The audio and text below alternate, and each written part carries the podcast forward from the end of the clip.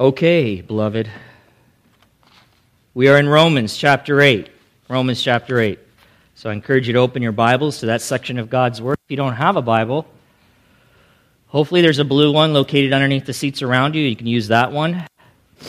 That Bible, if you turn to page 944, that'll bring you uh, to this section of Romans where we are.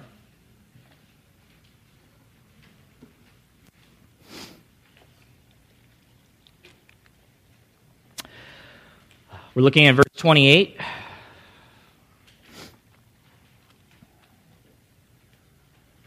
And this is actually a two part series, so we started to look at this passage last week. And last Sunday, I ended, I ended this sermon, the sermon that's focused on this specific text. I ended it by stating this quote. And the quote is On it, on it this text, believers of every age and place have stayed their minds. They've, they've remained fixed here.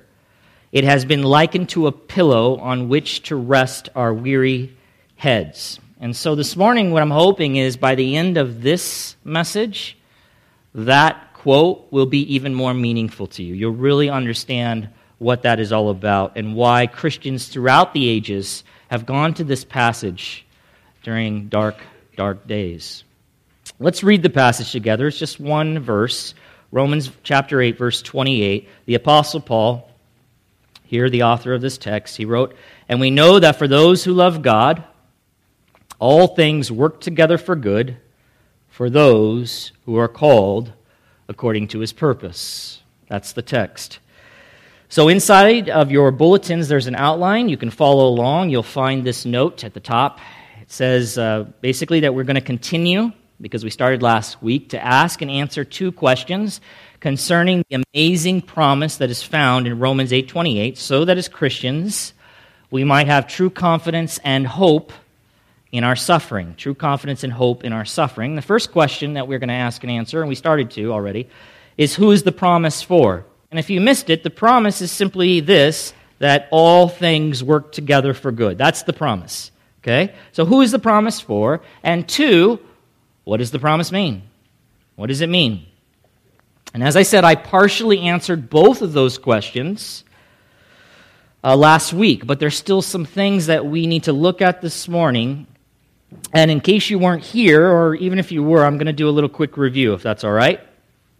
We spent a good portion of our time simply going over the context, the context of verse 28. That means that we looked at the other verses that surround this verse, okay? The, uh, primarily the ones before it and the few that are after it.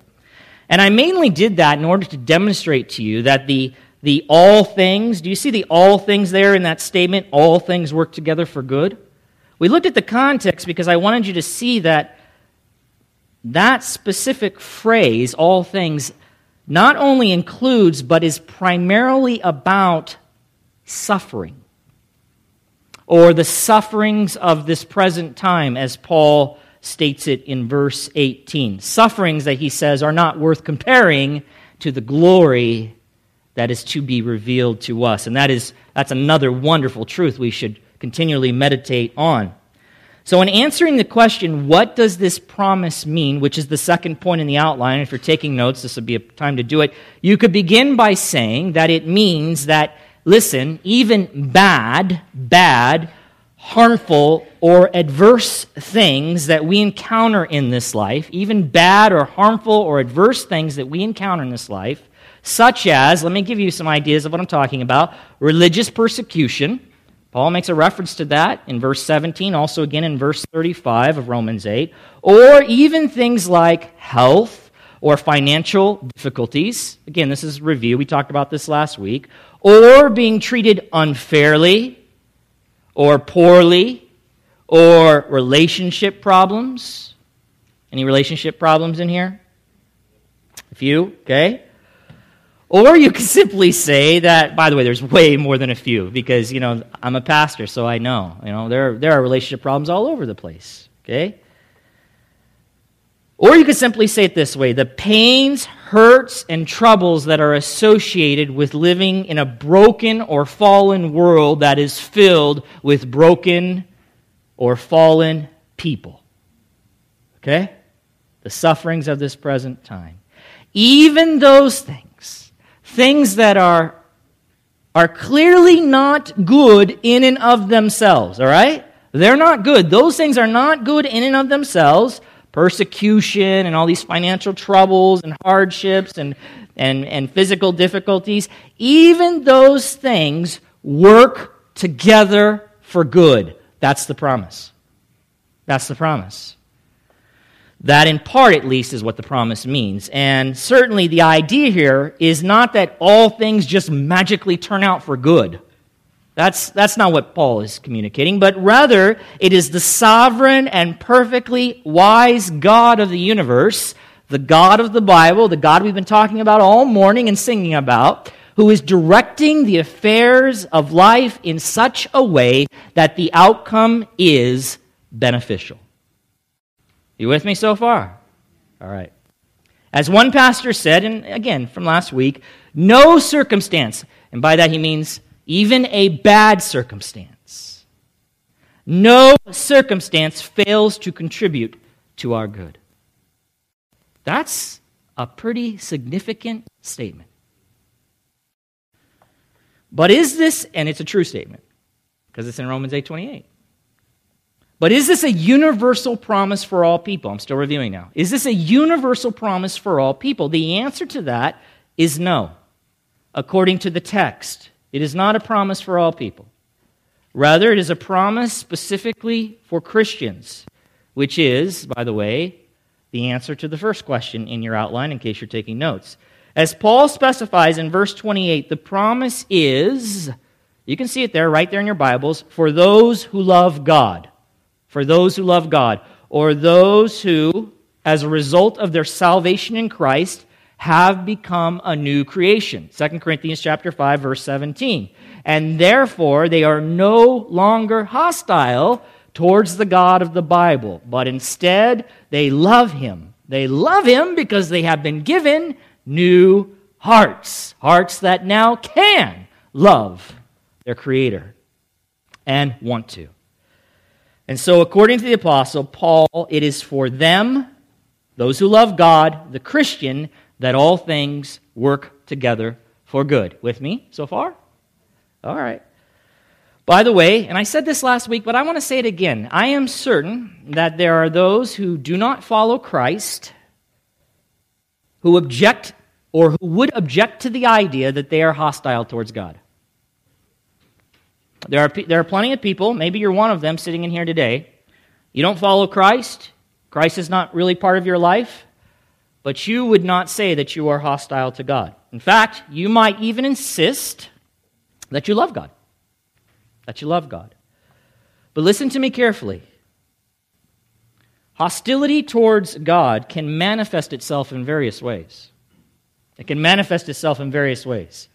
It may not be like this I hate God. It may not look like that. It can look a little different than that. In fact, the one who is hostile towards God can still say, express these words I love God. But the God that they love is not the God of the Bible. It's not the God of the Bible if they reject Christ. And what they've done is they have fashioned a God in their own mind, according to their own image, that they're comfortable with, that they like, and have rejected the God of the Bible who has revealed himself to us and who has made himself clearly known, most specifically in the person of Jesus Christ. You know, it's interesting. Uh, you remember in John 8, do you remember the situation where the religious leaders they didn't like Jesus and they were looking to destroy him and, and they got into this discussion and and they say to Jesus, God is our Father. God is our Father. Basically, they were going after Jesus and saying he really wasn't a true teacher, prophet, all of these things. God is our Father. Basically, they're saying, We have a relationship with God. Who do you think you are? And Jesus says to them, If God was your Father, in other words, if you really had a relationship with the one true God, he says, Jesus says, then you would love me. Then you would love me. That's what the Word of God says. So when someone says to me they love God, but they reject Christ, it would, be, uh, it would be the right thing to do to show them that no, they're actually hostile towards the God of the Bible. And they need to receive Jesus Christ so they can be made right with God, given a new heart, and then they will truly love God. Okay? So I just want to restate that. Also, I pointed out last week that while a Christian's love, a Christian's love for the one true God can grow cold at times and may need to be revived, it nevertheless remains. It remains. For the Christian, loving God is the leaning of their lives. It's the bent of their lives. But their love for him, their love for him will never be perfect until they reach glory. Okay? It'll never be perfect, but it's always leaning towards God. And that's where we left off last week. You're, now, so you're ready. You're all caught up for the most part. But we still need to look at who is the promise for. Who is it for? There's still some stuff there that we got to deal with. Because in verse 28, Paul provides us with another description of the Christian or the one for whom all things work together for good. The Christian is not only the one who loves God, but also the one, you can see it there in the text, who is what? Called according to his purpose. Called according to his purpose. Now, we need to look at that statement a little bit closer. When Paul says that they are called, they are called, it is important, it is important for us to really understand what he is talking about. And it'll come into play as we move through the book of Romans. It's foundational to the other things we're going to begin to understand about God and how He saves His people. This call has rightly been described by Bible teachers as, and you can write these things down if you, if you want or just listen. This call has been rightly described as the effectual call of God that saves. The effectual call of God that saves. Or you could say it this way the divine call that results in the sinner being saved. Or, another way it has been said, God's effective summons. I like that term. Summons by which people are brought into relationship with Himself. Here are a few helpful quotes from others concerning this idea of called that we find here in Romans chapter 8, verse 28. Concerning the called, they are those whose hearts and minds were so thoroughly influenced by the Holy Spirit that they became aware of their sinfulness, begin to understand their need for Christ, and embraced Him as their Lord and Savior. That's the called. That's the called. Here's another one. Those who are called describes Christians as the objects of God's effectual, that means it has a result, effectual summoning of them to become the recipients of His grace, of His saving grace. That's the called. One more. Called means more than being invited to receive Christ. Certainly, that's what it means here. It means more than that. It means to be summoned to and given salvation. Okay? Now, maybe this is the first time you've even heard this stuff, so it's going to need to soak in a little bit, but we're going to keep looking at it. We're going to keep looking at it. And as you survey the New Testament epistles or letters, you will find that that is what it really means to be called by God. Let me show you a few examples. There are plenty, but we'll just do a few this morning. How about we'll start in 1 Corinthians chapter 1 and I didn't write down the page numbers, but it's just a book over if you want to turn there, just the next book, 1 Corinthians, or the, the, these scriptures will pop, up on the screen. 1 Corinthians chapter 1, verses 4 through 9. I'm just going to read a little bit here because I want you to get the flow and the, and the idea of what's being communicated. Here again, it's the Apostle Paul. Here's what he says in verse 4 I give thanks to my God always for you because of the grace that was given you in Christ Jesus. Who do you think he's talking about? Unbelievers? No, he's talking about he's talking about Christians. He's talking to Christians. He's talking to the Christians in Corinth. Okay? That in every way you were enriched in him in all speech and all knowledge, even as the testimony about Christ was confirmed among you, so that you are not lacking in any gift as you wait for the revealing of our Lord Jesus Christ. That's beautiful. See, 2,000 years ago, they're doing the same exact thing, waiting for the revealing of our Lord Jesus Christ. I'm just this has nothing to do with the sermon. I just, I get it. I start reading this and I go, I love every piece of text. So here, verse 8, who will sustain you to the end? Oh, that's, that's, oh, we could stop right there. We could, but we got to move on. Do you know? He, he will sustain you to the end. Guiltless. Oh, guiltless, beloved. You know, we sing about this. Clothed in the righteousness of Christ, forgiven we will stand before God because He will sustain us to the end. God, watch this, verse 9 God is faithful. By whom? Who's the whom? God. By whom? God. You were called into the fellowship of His Son, Jesus Christ our Lord. God calls the sinner into the fellowship of his Son, Jesus Christ the Lord. It is an effective call. Now, watch. Just a few verses later, watch. Now, Paul is addressing something here, and we won't get into all that because I just don't have the time. So I got to stop commenting and focus on what I need to focus on. But verse 20, beginning in verse 20, let your eyes roll down. Watch. Where is the one who is wise? Where is the scribe? Where is the debater of this age? Huh? Has not God made foolish the wisdom of the world?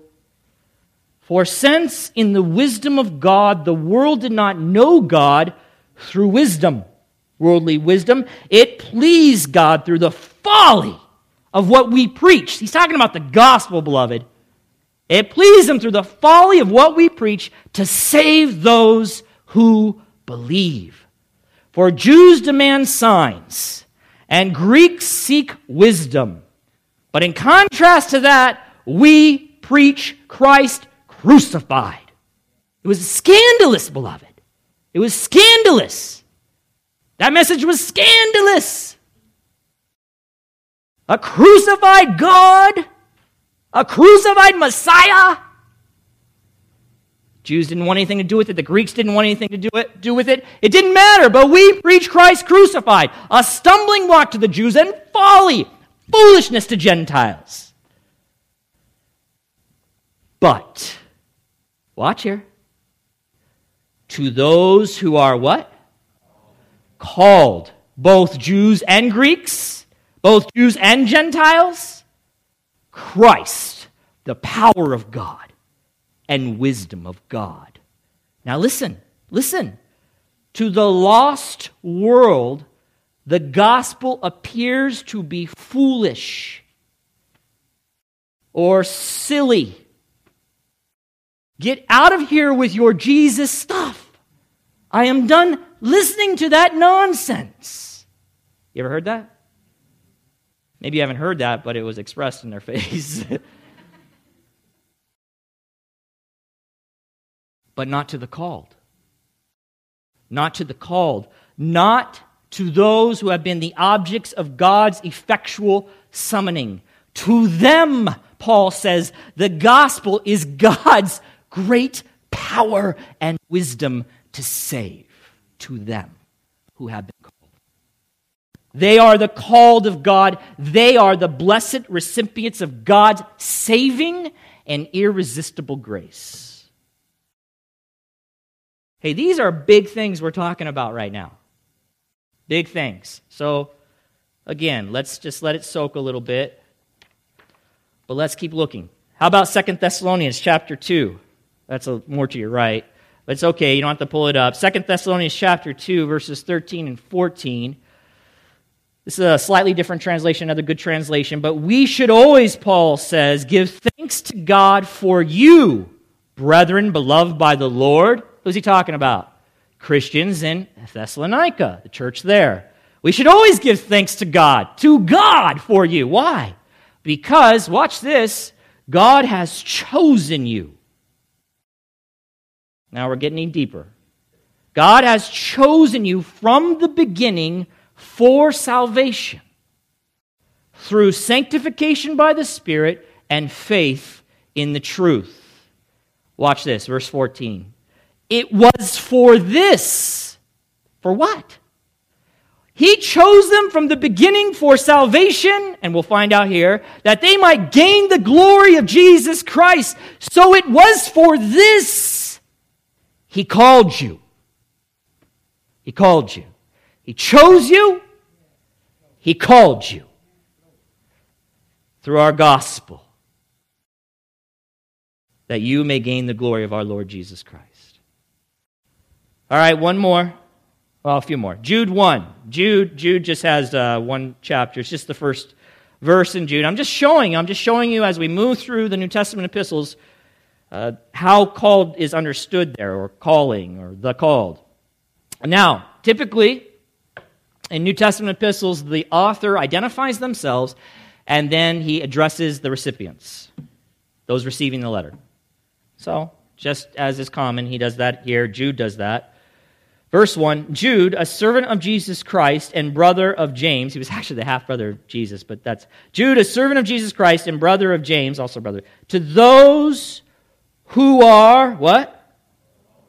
Who's he writing to? Christians. And the called are what? Beloved in God the Father and kept for Jesus Christ. So, as I said, you will find in the New Testament epistles that called is free, frequently used simply as a designation for Christians. It designates Christians. And in Paul's writings, to be called by God is equivalent to having become a Christian. It's equivalent. If you've been called by God, you're a Christian. It's an effective summons. You have become a Christian. Let me show you something else. This will make your head spin if, if you've never looked at these things before. We're going to look at these uh, verses more next week, but let's just take a quick look at the two verses following verse 28, okay? The two verses following verse 28 in chapter 8 of Romans. So now flip back to Romans chapter 8, and there, beginning in verse 29, and we'll deal with these. There's a lot here. We're going to deal with them, but watch. Paul says this For those whom he foreknew, God, for those whom he foreknew, he also predestined to be conformed to the image of his son, in order that he might be the firstborn among many brethren or brothers. Watch. And those whom he predestined, he also called. And some of those whom he called. No, it doesn't say that, does it? And those whom he called, he also justified. And those whom he justified, he also glorified. Right. Now, notice carefully, my friends, what the Word of God says. Notice carefully. All those who God has called are also all those who God has justified. That's why I threw in some words that weren't there trying to draw a contrast for you, not so that you, you're very clear about this. All those who God has called are also all those who God has justified. Why? Because every person in the history of the church who has been a recipient of God's effectual call has, as a result, embraced Jesus Christ as their Lord and Savior. And so they were justified or acquitted and declared right with God or counted as righteous before God because of Christ. That's what the Bible teaches. That's what the Bible teaches. This calling or being called by God is what Jesus was talking about when he said this in the Gospel of John, chapter 6. I'll give you two verses. Verse 37, Paul or Jesus says there, All that the Father, these are the words of Christ, all that the Father gives me, all that He gives me, will come to me. And whoever comes to me, I will never cast out.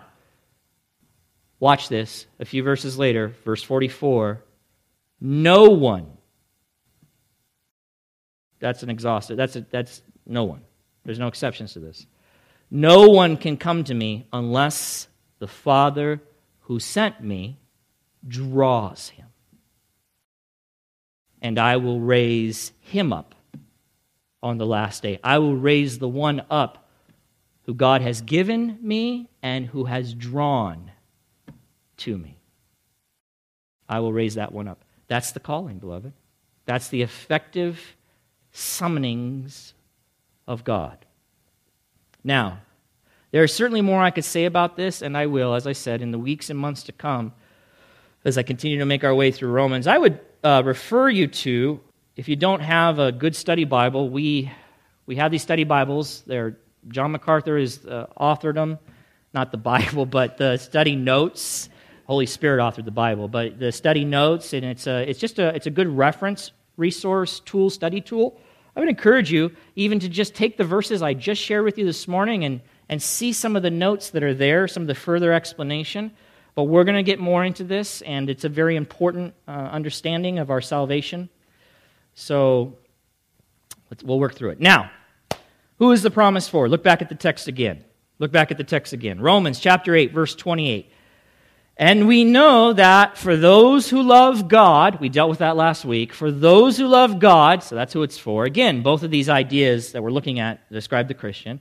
All things work together for good for those who are called, we just looked at that, according to his purpose according to his purpose. So we, we just talked a little bit, just a little bit about what it means to be called of God. All right? But Paul adds this phrase to the end called according to his purpose. Whose purpose? It's God's. It's God's. The context, it's God's purpose, but what purpose? Well, Paul doesn't say in verse 28, does he? But Paul spells it out in the next verse. In verse 29, we find the purpose, which is the basis for the promise in verse 28, and we discover what the good really is that Paul says all things work together for. Look at the verse. Verse 29. This is why context is so important. If I took 28 and I ripped it out and I didn't have 29 or anything going before it, I could make 28 say all kinds of things it was never intended to say. Verse 29 For those whom he foreknew, he also predestined, here's the purpose, to be, what is it, beloved? Conformed to the image of his Son. Who's the Son? Jesus Christ. Beloved, according to Scripture, God's ultimate purpose or plan in saving us, in calling us to Himself, is that we would be conformed to the image of His Son, of His Son. That we would become like Jesus Christ.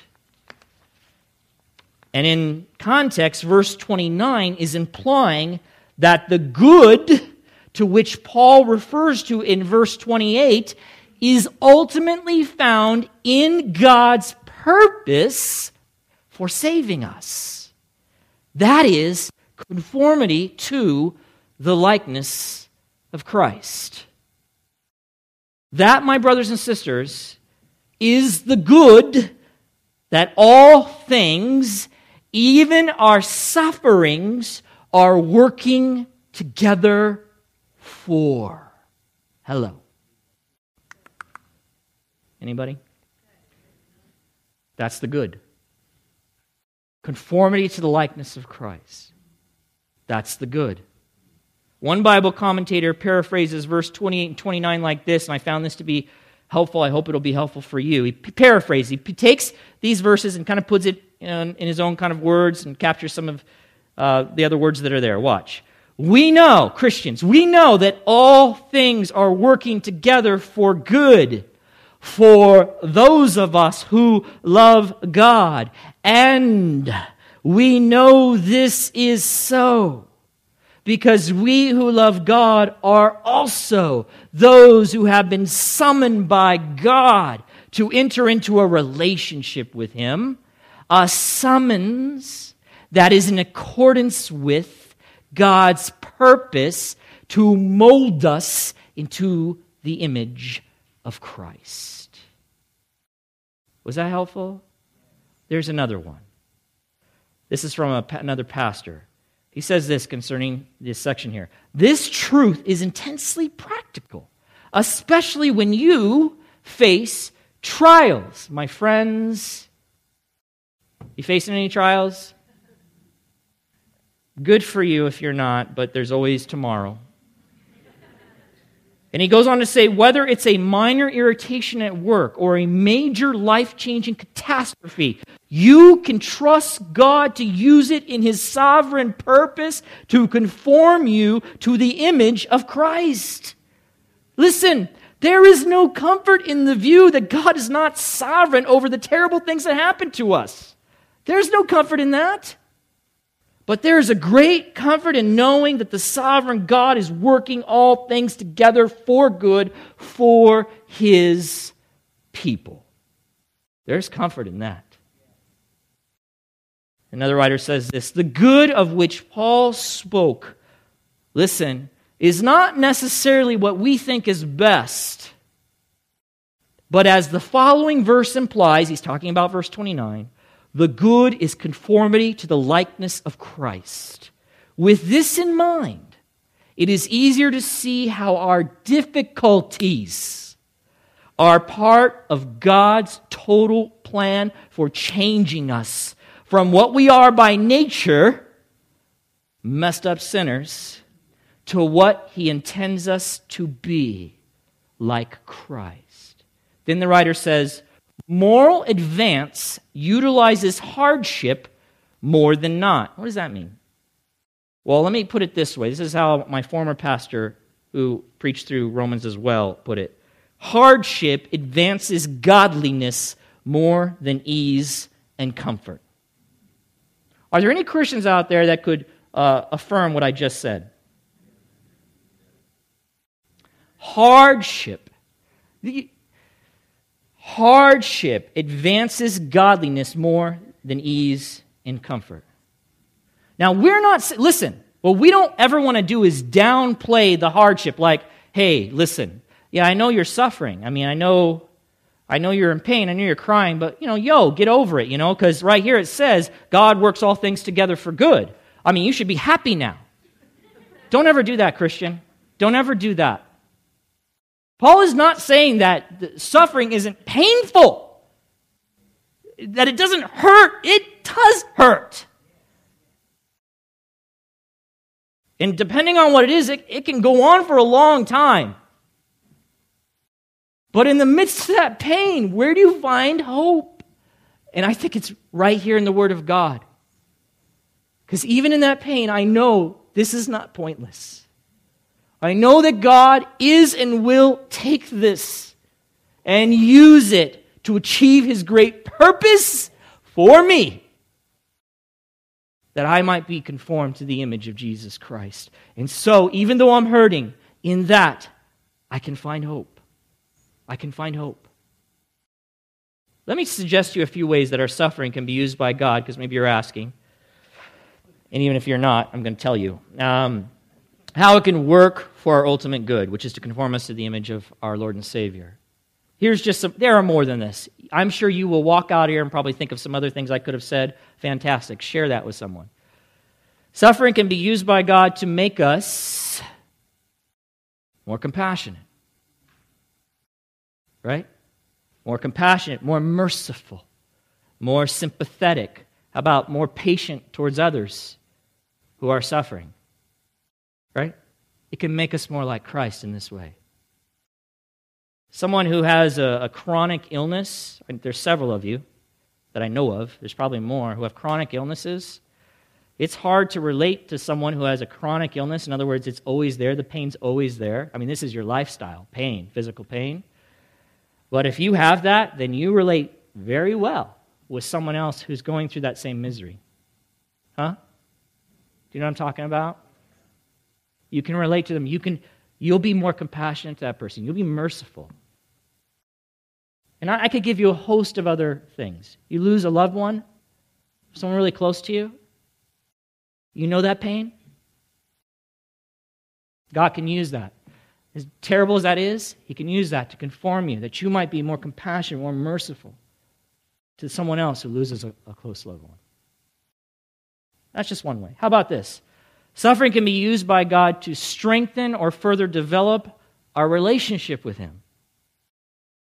As we find ourselves crying out to Him, talking about in the midst of suffering, or leaning on Him and having to really trust and rely upon Him in ways that we hadn't when everything was going well.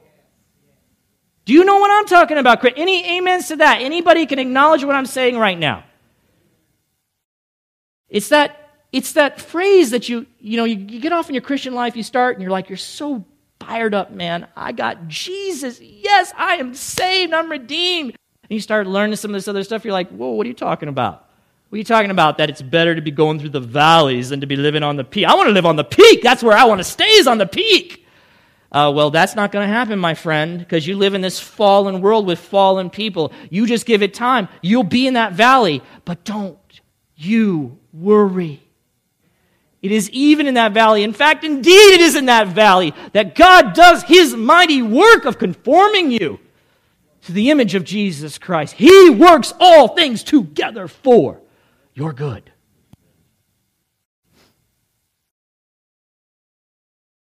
How about this? Suffering can be used by God to remind us or wake us up to the fact that this is not our true home. Uh, that we must always keep our eyes fixed on heaven. My friends, my, my brothers and sisters in Christ, you ever find your heart or your mind wandering away from the things to come and being very fixed on the things that are right here? Any of you? Any of you? is it just me? Is it just me? Oh, there's a few of you. Good. I'm in good company. That's right. And God, so lovingly, so mercifully, will just give us a, a reminder you got your eyes fixed in the wrong place. This is not your home, my child. This could not be your home. This could not be as good as it gets for you. And he'll remind you that through suffering. Every time a person dies that I'm aware of, I know, I'm reminded of that.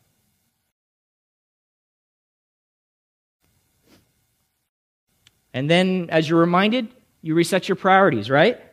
You begin to think differently, or may I say biblically, about what is truly important in this life.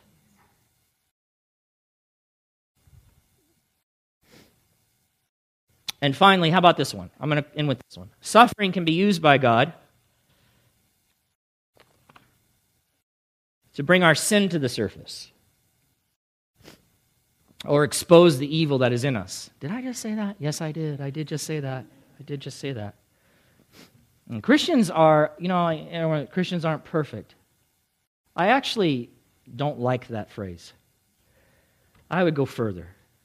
Christians are messed up people, redeemed by Christ, and are being over time changed and molded into the image of their Savior. If there's any good, anything worthy of praise that you see in a Christian, don't say, Congratulations, my friend, but give the praise and glory to God because it's Him and only Him that did that good thing in their life. You see what I'm saying? So it's like, oh, we're not perfect. That's usually whenever someone says that, I, they're always getting ready to attack someone else. Well, you know, I'm not perfect, but what about Bob? I mean, oh my goodness. So I don't like that, that idea. So suffering has a way of exposing the evil that is in us. Yes, I said evil, because that's what it is. So, what do I mean? Well, listen, it is certainly easier, would you agree, to be kind and loving or Christian like. See the quotes? When things are going well for us. Huh? Uh huh. Right. And we may even start to think at those times, hey, I'm not really that bad. I mean, I'm a good person. I'm pretty good. Yeah. But when things turn against us, huh? You, you put in your own narrative to what I'm saying. I'm giving you general ideas. You fill it up with the narrative because you all have individual stories in your lives. When things turn against us, when we encounter the sufferings of this present time, we don't always remain kind and loving. Rather, to others' shock, and hopefully maybe to our own, we may manifest meanness or nastiness or impatience or be harsh with others or use ungodly or hurtful speech or maybe even become frustrated and angry with the God who saved us. Huh? Only me? Yes, okay. Whoa. God just spoke right there to me. Right. That may happen, beloved, when our suffering exposes the wickedness that still remains in our heart. And you know what happens? You know how God can use that? He can use that to undermine our sinful pride. Or our holier than thou attitude.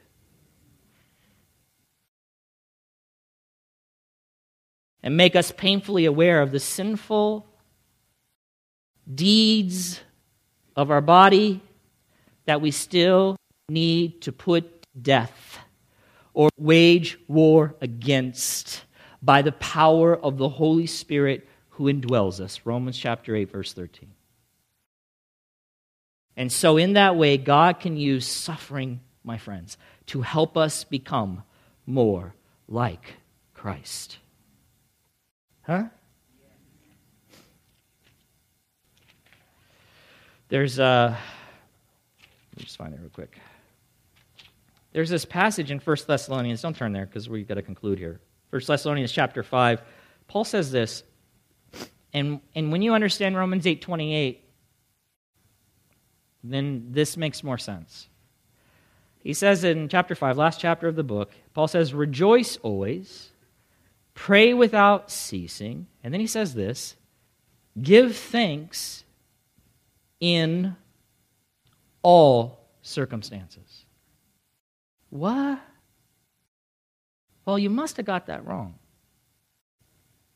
And then he goes on to say, For this is the will of God in Christ Jesus for you. Now, beloved, Paul's not telling us to give thanks for all circumstances. Right? Some of these things that happen to us are downright evil. I don't give thanks for evil. But even in the midst of suffering under that evil, death is evil, my friends. Even in the midst of suffering under that evil, in it, in all circumstances, I can give thanks. Why? Because I have an ironclad promise that my God who called me out of darkness and into the light, who summons me to himself for the purpose of conforming to the image of his son Jesus Christ, will use all things, even that evil thing, to transform me. He'll use it for good. Sometimes I don't can't see clearly how he's doing it. I'm gonna be honest with you. I can't always I don't know. I have to rely by faith on that promise. God, I can't see this right now. I don't see this. All I feel is pain. All I feel is suffering. I'm crushed under the weight of it. Help me trust. Somehow, some way, I know you, God, will orchestrate these events for my good. Beloved, the hope in all of this is that our suffering, it's not in vain, it's not pointless, but it is actually the means by where we increasingly become like our Savior. All things work together for good for the Christian. That is the promise. And I hope that promise will always be a pillow on which you rest your weary heads in the midst of the many trials and tribulations that we face. Let's pray.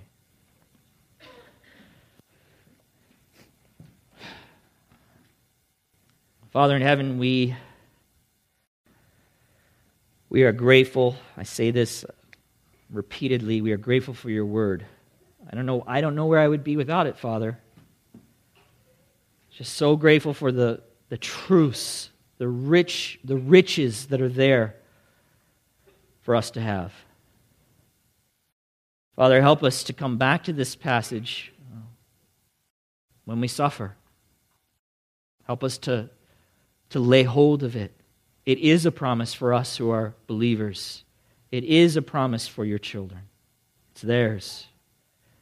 Father, you, this, this verse, some would twist it. It doesn't mean that somehow you just flip things over and, and, and everything just becomes good and wonderful in my life and I live life without problems or difficulties. That's not the Christian life, Father. That's not the Christian life. Your word declares that, and reality expresses that over and over again to us. But there is sufferings in this present time. But we know that, Father, you subjugate them, you force them in your sovereign will to do us good. And Father, this isn't just any type of good, this is the ultimate good that we might be conformed, transformed into the image of our Lord and Savior, that we might look more and more and more like Him. Father, you are you're awesome. You're all wise, and your ability to do these things is just amazing to us. But Father, even so, I, I think, and I think about this every Sunday. I know there are those here who are not your children. They don't, they don't love you. They may say they do, but they don't love you because they haven't given their lives to Christ. They don't love Christ. They're not associated with Christ. They're not following Christ. If they loved you, Father, they would love your Son. If they're here today, and I'm certain there are some that are in that situation, Father, may you speak now into their heart and minds. May they hear the truth of their condition, that apart from Christ, they are damned. They have only one thing to look forward to it is your holy wrath for their sin. They are guilty before you, Father. They are like we once were guilty and damned. But through Christ, trusting in Him and Him alone for our salvation, recognizing that He paid the cost on the cross, He paid it all, that those who believe might be freed from ever from your wrath, that they might become your beloved children, that they might be in line to inherit your estate, Father. Wow, incredible. Father, help, help them to see all of those things, help them to understand it clearly. And Father, might they, through your sovereign hand, turn to you even now, right now, right where they sit.